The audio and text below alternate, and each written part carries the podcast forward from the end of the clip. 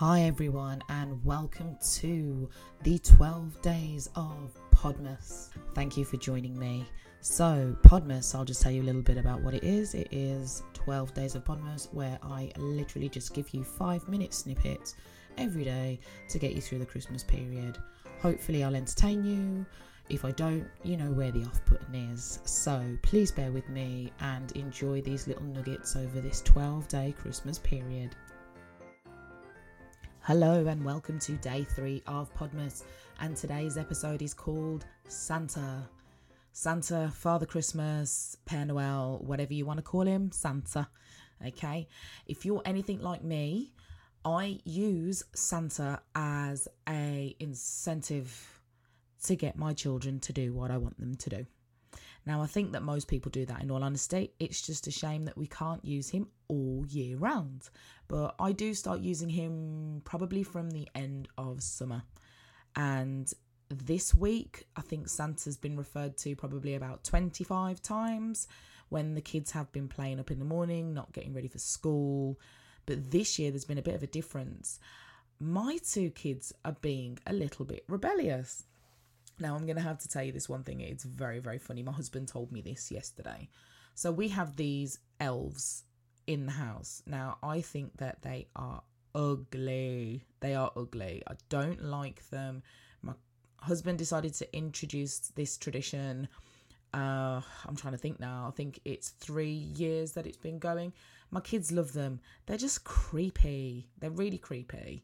And I'm like, I, I refuse to get involved. The only time I get involved is if he goes to bed and then I have to move them around or whatever. Anyway, so my son was threatened with the elves reporting back to Santa. So what he did was he took both of the elves and he shoved them down the side of the television cabinet, because he then said to my husband, I'm sorry, it's making me laugh, that um, they can't see what he's doing, so they can't tell Santa.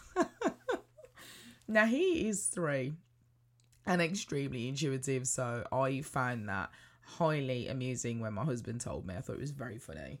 So I'm interested to know if you use Santa as a weapon, as a motivator, as an incentive to get your kids to do what you want them to do in the mornings. And if your children are anything like me, it, it doesn't really work, or anything like my children. It just, it doesn't work. It probably works for about two minutes.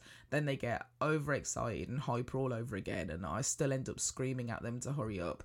And yeah, Santa's just gone out the window, but I've still got these elves in my house that are just creepy. And I just, ugh. Anyway, so Santa, Father Christmas, we are going next Wednesday. We are going on a train. So my children love the Polar Express, and my husband has booked tickets where they have emulated the Polar Express. So they're going to get to go on there in their pajamas and have hot chocolate. If you haven't seen the Polar Express, you really do need to go and see it. And they're going to have a ball and meet Father Christmas or Santa at the end of it. I'm probably just as excited as the kids because I love the film as well. We all have to wear our pajamas. I don't think that my husband is looking forward to that. I have the best Christmas onesie in the world, so I am ready to flex that with my Uggs and go meet Father Christmas and have some hot chocolate on the um Polar Express in Telford. So I'm hoping my children will enjoy that experience. We haven't told them anything. We're just going to pop their pajamas on them and take them out. I need to think of something very quickly to tell them about why we're going out in their pajamas, because my kids are just really nosy and they don't miss a trick. So Santa, Father Christmas, we will be seeing him next week. When will you be going to see him? Tune in tomorrow.